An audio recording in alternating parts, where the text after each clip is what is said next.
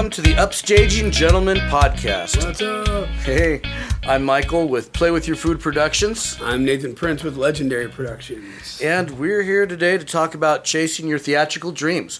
So, one of the questions that we got asked and just made me very uh, had had, a, had had me feeling a bit nostalgic was the question is uh, how did we know that we wanted to be involved in theater, or was there a, a time early on that we were involved in theater that we knew that this was going to be what we wanted to do for the rest of our life? Yeah, I'm really excited about this topic today. Yeah. Well, you got an answer right off the bat for that well, one. I, I do. It, it kind of goes back to when I was, I think I was eight years old. I was doing actually commercials, television, doing television production, mainly commercial work, but some sitcom stuff.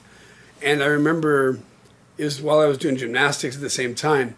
Um, I remember doing doing those projects, and it was so fun to get to play all these different roles.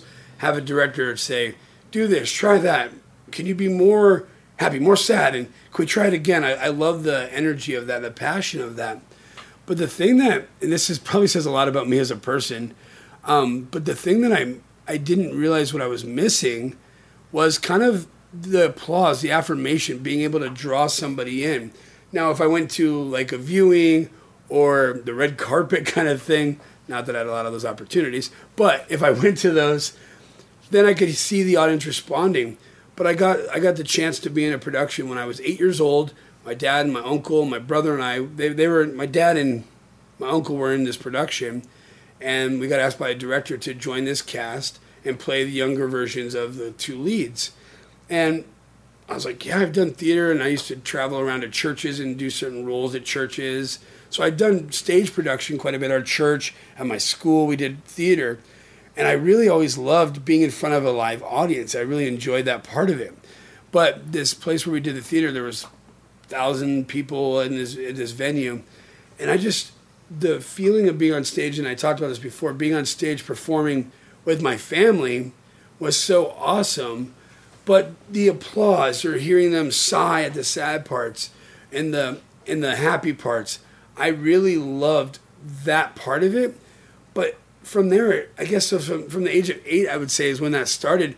But it kept growing. How does this work? Well how does this person affect the overall production aspect of it? What is their job? And i started thinking as i got older up until i was like probably 14 i started thinking well, I want to do this job so I could say I, I, I did that, even if I wasn't that good at it or I found out, you, hey, Nathan, you're pretty good at that, or not. Um, I really wanted to experience kind of all jobs and aspects of theater and television and film. I really wanted to be able to do kind of all the jobs so I could at least say I've experienced it so I could appreciate what people are doing or contributing to the overall production. Um, and then I remember when I was 14, I was sitting in a room with um, Tim Mahoney, my other business partner, Dustin, a friend of ours, Randy. We were sitting in this room at intermission, and I believe Dustin asked, "What do you guys want to do when you're older?" We went around the room, and one said he wanted to be build, design buildings, architect. Um, he's doing that now. Um, Dustin, I believe, he talked about he just wants to be creative, be a part of creative teams, choreograph. He had quite a bit. I don't want to speak for him, but we went around the room, and I remember saying to that group, I wanted to own my own theater. And I don't know why that was, besides the fact that I love the feeling of camaraderie coming to create to make something bigger than just myself. And I think that's probably when I, I knew I really wanted to own my own theater or be a part of a theater company that would one day become mine. I was probably 14. You so you're 14. You already knew you wanted to have a theater company. Yeah. That's that's pretty. That's that's pretty cool. You were in a commercial when you were eight. Yes. What were what were you in a commercial for? It was actually a Japanese commercial called Happios. I think it was their version of Cheerios. But it, Wait, whoa! They didn't sponsor us. oh, Dang I don't it. even know if Happios exist. I bet they don't. they probably don't. But I will say, that was my like one of my like the first check I ever got. I think it was You like mentioned $10,000. Happios and Cheerios. That's the other c word. Oh, so we need to call them and see if they'll sponsor us now. There's two c words that we use: COVID and Cheerios, Cheerios. and we shouldn't have used either. Well, sorry. I'm sorry. It was. It, I think that contract. I don't know if this is true, but I got like ten thousand dollars for it, and it was like, as a kid, you're like, what? And then for years, I got like residual checks, like for years I got that. So that was my first kind of professional television. Wait a minute. Happyos gave you ten thousand dollars. I don't know if it was Happyos or if it was What- the casting company. I What don't know. what did what did you do in this Happy Happyos commercial to Literally- warrant ten thousand dollars? Literally, I walked on. We came in. There was a couple of my the little kid friends. We came into this uh, kitchen, and I sat down, poured a box of this. I believe it was Cheerios, but their version. Maybe it wasn't Happy Happyos, but I thought it was. But you pour the cereal, and I took a bite, and I literally go Happy Happyos, the way I want to start off my day. That was literally the commercial. And then all of a sudden, you- it's like cuts away, and it had my friends pouring their cereal in a bowl as well. It was the weirdest thing in the world. But that was my first professional television thing, and yeah, that's something I will never forget. Happyos. Yeah, Happyos. I, and I could be wrong. I don't know if it's the wrong product placement, but that's what I remember it being. That was also not many many years ago. Many years ago. Uh, you you want to hear a funny story? Yeah. So, uh, I I was an extra on Baywatch, you know, one time, and just just one of the people out there on the beach, and it was season one of Baywatch, and it, you know it, we'd all just watched David Hasselhoff on Knight Rider, and I was so excited to. You know, be able to go and be an extra on Baywatch, and maybe I was going to see David Hasselhoff. Yeah. And I had my little, I had this little autograph book, and I was hoping he would sign it. And I saw him, and he was heading over to his trailer, and I ran up next to him, and and um, and, and I hold out my autograph book to him, and like, "Wh- could I have your autograph? And I'm just man, little little kid, but he looks at me. He that guy is so cool, David Hasselhoff, man. He's Yeah. he is so so cool. And he looked at me. He was like, "Sure, buddy." And he takes my autograph book. He goes to sign it, and my pen is dead. And and I'm like, I'm, I'm crushed. I'm like, this, oh no, what am I gonna do? And and he goes, hey, come on in here. And he opens up his trailer and invites you know me and my mom inside. And he pulls out a pen and he's like, here you go, and signs my autograph book. And then he goes, hey, take one of these. And he pulled out an autograph picture. And he's like, oh, go right to Michael. He signs signs on. I still have it. What? Signs? How yeah. did I not know that?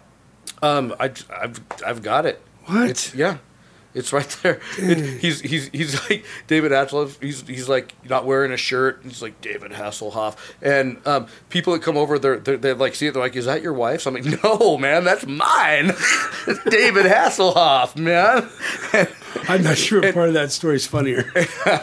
and it's it's signed on the back. But then it wasn't enough. I was like, I looked at him and I don't know what came over me, but I'm like, could I have another one for like my my, my friend Billy? And he's like, Billy takes one, signs another autograph picture, gives it to me, and I'm like, and, and and my friend Matt for Matt, and I'm just going down the line, and he just keeps it up. He doesn't stop. As many as my friends as I asked for, he just kept signing it. And then, and then when he was done, he was like, anybody else? And I'm like, mm, I think that's it. And then he just gives me another stack of them. Well, if you think anybody, here's some more. And like I'd left like the happiest kid Did you give it to your friends? ever. I did. Oh, I passed it out at school the next day. I was like, "Here you go. This is from David Hasselhoff." You were the coolest guy from for a David. Hasselhoff, and and uh, I was so that guy is so cool. Like I don't care what anybody ever says about him. Like no, he was he's by default just the best Jekyll and Hyde that has ever been there. He's awesome. And love that guy. He, he, he will do no wrong in my eyes just because he was so nice to me that day. Um, but that episode of Baywatch, it was on, uh, I can't remember it was on Amazon Prime or Netflix or something. Ah, dang it. Product placement. Good Product job, Mike. plate- Yell, at Ah. your, yell at yourself. You always yell at me. Okay, whatever, Mr. Happy Oat. Shoot! I did it again. All right. But, well, it came on a streaming service, and I was watching it, and I pointed myself out to my daughters on the beach, and, um, and I was waiting for this day. Where I could like show them like, hey, hey, look who's on TV over there. And they looked at me and and- on the TV, and they started making fun of my clothes. And then they turned around and walked away. Like, Wow. All that buildup to get made fun of. I was waiting for years to this. They're like, Grandma let you walk out of the house like that. Where? Why you got an orange bathing suit? It was popular at the time. It's just you look dumb. Man, that stinks. It's ridiculous. Well, that's sad. That, that, yeah, it is. But you know what? I still got my autographed picture of David Hasselhoff. So, more of the Um, story, David Hasselhoff is amazing. Yes. Yeah. So, when, uh, when, when did you know about theater? When did you know when did I know about theater? that you thought that was going to be your passion or dream or. Um, so I, I, I can remember this, and, and I didn't make sense of it at the time, but uh, you know, here's another story. I, I saw Fergie in concert. You know, Fergie, Fergalicious, right there Yeah. in concert. But I didn't. s- Oh my gosh. I, I didn't see her when she was older. I saw her when she was Stacy Ferguson on Kids Incorporated. Do Oh. you remember that show at all? No, it's a little before my time. all right. Well, it was cool. It was like these bunch of kids, and they were in a band, and it was awesome. And they they were performing uh, a live concert at um, Berry Farm. Um, sorry, uh, don't want to do product placement, but this place. uh, so I went out and saw them there, and I couldn't believe it. Like my dad took me out there, and we saw Kids Incorporated live in concert, and I didn't even know. Like you know, Stacy Ferguson was just she was young right there. Nobody had any idea that she was gonna then grow up into this huge talent, right? But um, on the way home, I remember like just being in the back seat of the car, and I was just had my head laid down, and I, I was feeling like a little bit of depression right there, and and I can't make sense of it. I can still remember that car ride home though, even though it was you know so many years ago, and I was I was sad. And, and I couldn't shake it. Like, why am I sad? I literally just saw Kids Incorporated in concert, and I, I think you know if, if I had to make sense of that now, I was sad because I wanted to be up on the stage with them, and and I wasn't, and I thought that they were so cool, and like why did this group of kids get to perform and I didn't get to perform, and I mean they were pretty amazing. They were playing these instruments Yeah. and rocking out, and they were they were really good. I mean you know for my I don't know how old I was, maybe eight nine years old, but I was like wow they are so cool, um, and I wanted to do that. I couldn't play an instrument. I couldn't play the guitar or the piano, or I mean, they were literally up there just rocking out. Um, but I think that that shaped me a lot because you know th- throughout the years, uh, then I did start taking guitar lessons and voice lessons and piano lessons, and that might have been like you know one of those moments right there that was just hit something and be like, you need to do this. That's that's what you want to do, and um, yeah, so just some inspiring times like that. And then I remember going to another um, college show when I was in high school. It, my first musical that I ever saw, it was Oklahoma. And I just remember walking into the college theater, and I, ne- I never saw a, a live college show before. That was my first one, but I was blown away just by the pre-show setting. And there was this blue scrim, and I'm, I'm, I'm trying to make sense of it. I'm like, what is that? It looks like a big movie screen, but it's not. And it had just these blue lights shot up and some clouds on it. And I'm like, that's wow. And um, and then the orchestra came in, and the orchestra started to play. It was my first time, like you know, seeing the live orchestra. I hadn't gone out to you know a lot of live shows before, and and then the the guy playing Curly walks on the stage, and he starts to sing. And I'm, I'm sitting there, I'm like, how did he know exactly when to start singing? The Yeah. orchestra was playing for like five minutes, and he knows the exact spot to come in. And I know, like, you know, anybody involved in theater, they're probably rolling their eyes like, oh, brother. No, but you start somewhere. Well, that was that was That my was first, first that was my first experience. But I was so like, how on earth is this happening right in front of my eyes? Like this is crazy.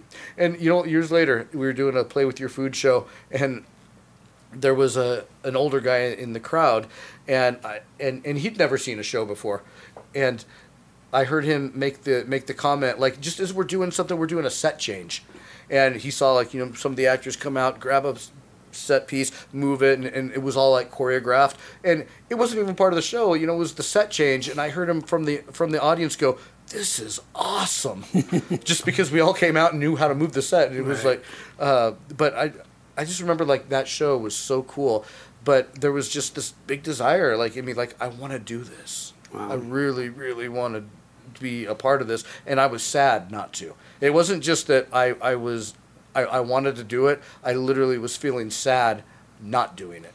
Well, and I, and I could tag into that. I even felt the same doing production when I was doing television and film. I still love that, and I have a passion for that type of art as well.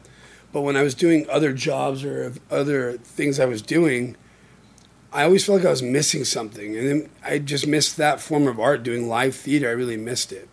So basically, it's really what drew that passion was when I was basically going, as I kept doing more theater, I wanted to be around that team atmosphere. I like being a part of productions, seeing people come together and create, throwing out an idea and seeing it develop and become bigger. and the end product was always bigger than I imagined, and I just wanted to be a part of that.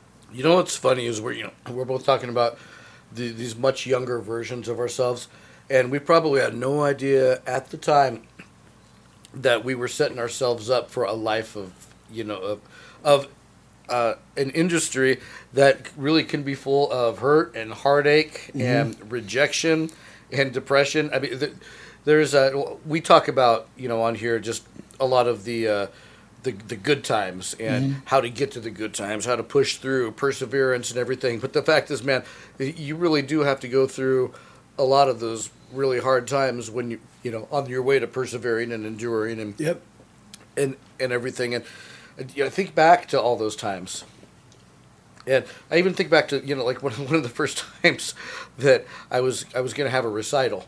And for because I was I'd been taking voice lessons and I I got this really good voice teacher and her name was Jane and man she she just passed a few passed away a few years ago. But she she was so good. And uh, I just remember walking in there. I walked into her voice studio just feeling like the sad little you know, I was I think I was must have been a junior or senior in high school but I wanted to sing and like I, I couldn't and I, I knew that you know she had she had the key like she could teach me this. And I went in there and I was like can, can you teach me? And I didn't have a lot of confidence man. She worked with me and worked with me and she was she was this diehard opera teacher. And before she would teach me anything you know I remember she's like we had to work on my posture. Stand up straight.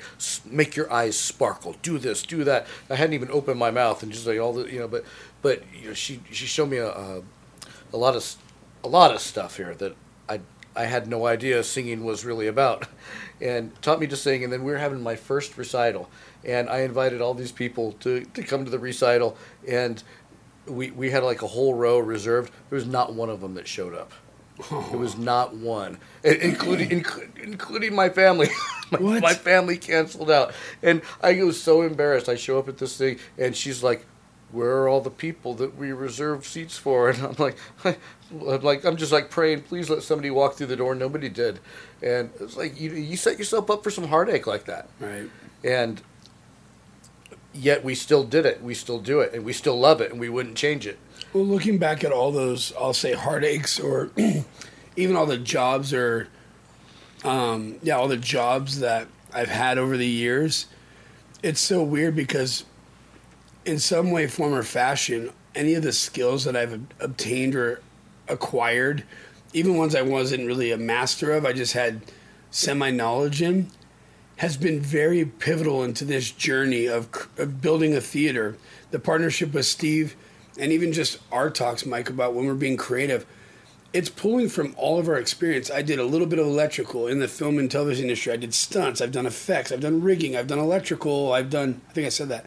I've done all kinds of jobs. And then starting this theater, every job management skills when you're when you're in a production team and you have a crew working for you you have a budget you have a team you have to manage to obtain to a certain goal or an end product or or an end, yeah, end product. All of those jobs have been so important in this process of building and starting a theater. And I think taking true value in those heartaches or even the journey we're on, it's okay sometimes because our plan to be this straight line isn't always the case.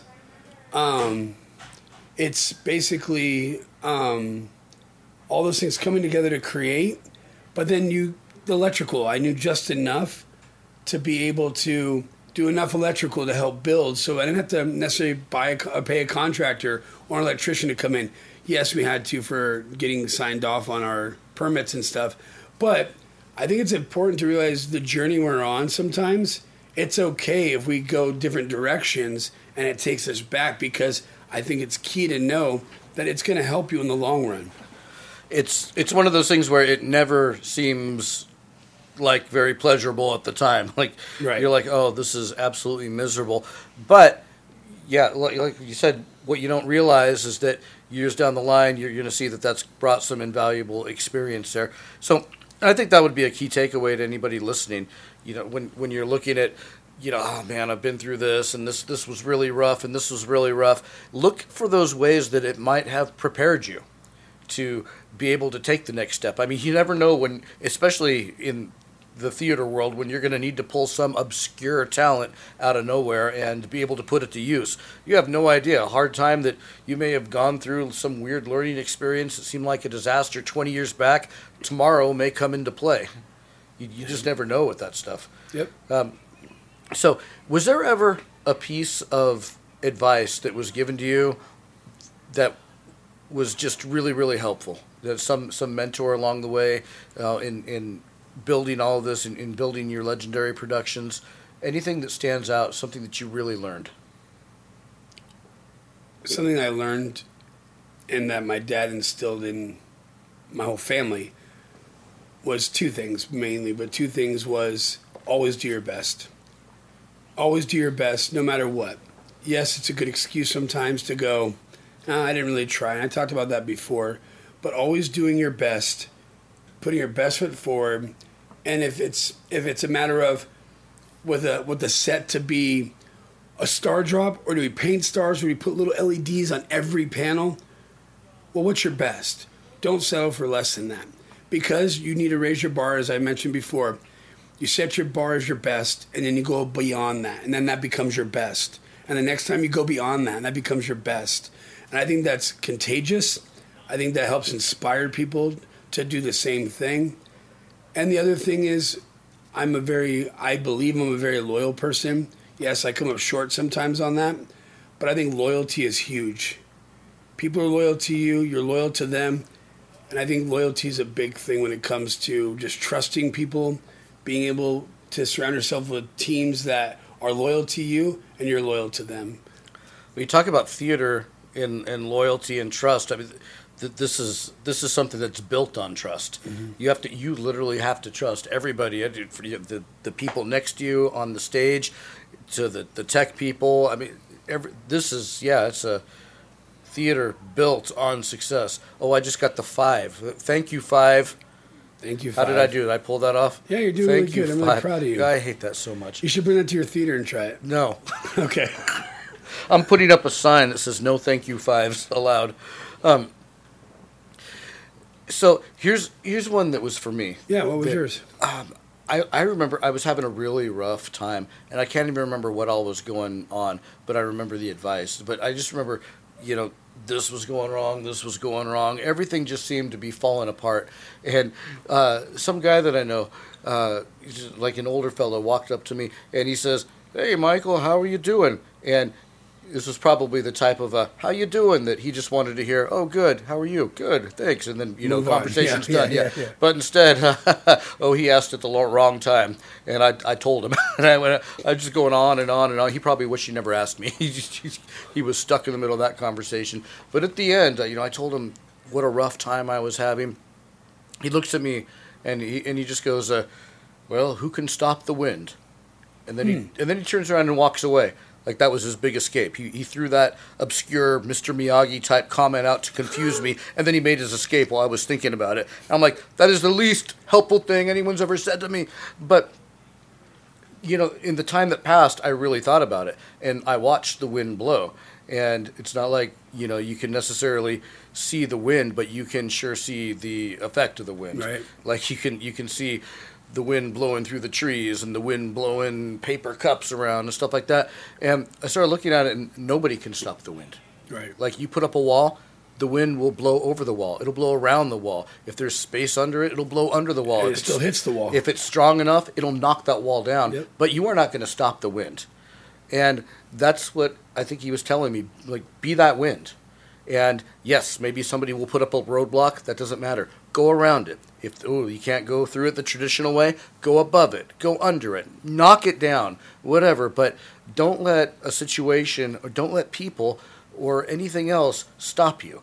I mean, there will be people that sit there and be like, "Oh, you think you're going to start a theater company, huh? what do you know? Do it." Yep. Don't listen to that. Do it, and your actions will shut them up. Uh, just go on, and, and like you said, do your best at it. If you're doing your best at it and you are determined, those are the two things. If you are determined and you are doing your best, it is most likely that you will be successful. Well, and that's our, our motto, legendary, or even my own personal life motto. change, effect, move. Be the change, be the effect, be the move that you want to see, that you want it to be the outcome. That's truly, that is my life motto because I believe in that. You be the change, you be the effect, you be the move. And I think we could take responsibility for, for that and do that. You think I'll ever perform on stage with Stacy Ferguson? There's a chance. There's a chance. Do you want to? Um, no. Oh, I was like, if you do, then do it. Chase it. There's social media. You could probably reach out and talk to her assistant, assistant to the assistant. This is, this is, I mean, not that I wouldn't. I mean, I would. Uh, Yeah, I that'd mean, be wouldn't, wouldn't want to. That would be cool. But I, I would say that's never been a dream. But Kids Incorporated, if I could go back in time, I would perform on stage with Kids Incorporated. That I would believe be you. awesome. I believe you would. They were awesome. All right, so I guess we got to wrap it up here. So thank you for joining us on this episode of the Upstaging Gentlemen. All right. Well, thank you guys. Talk to you soon. All right, bye bye.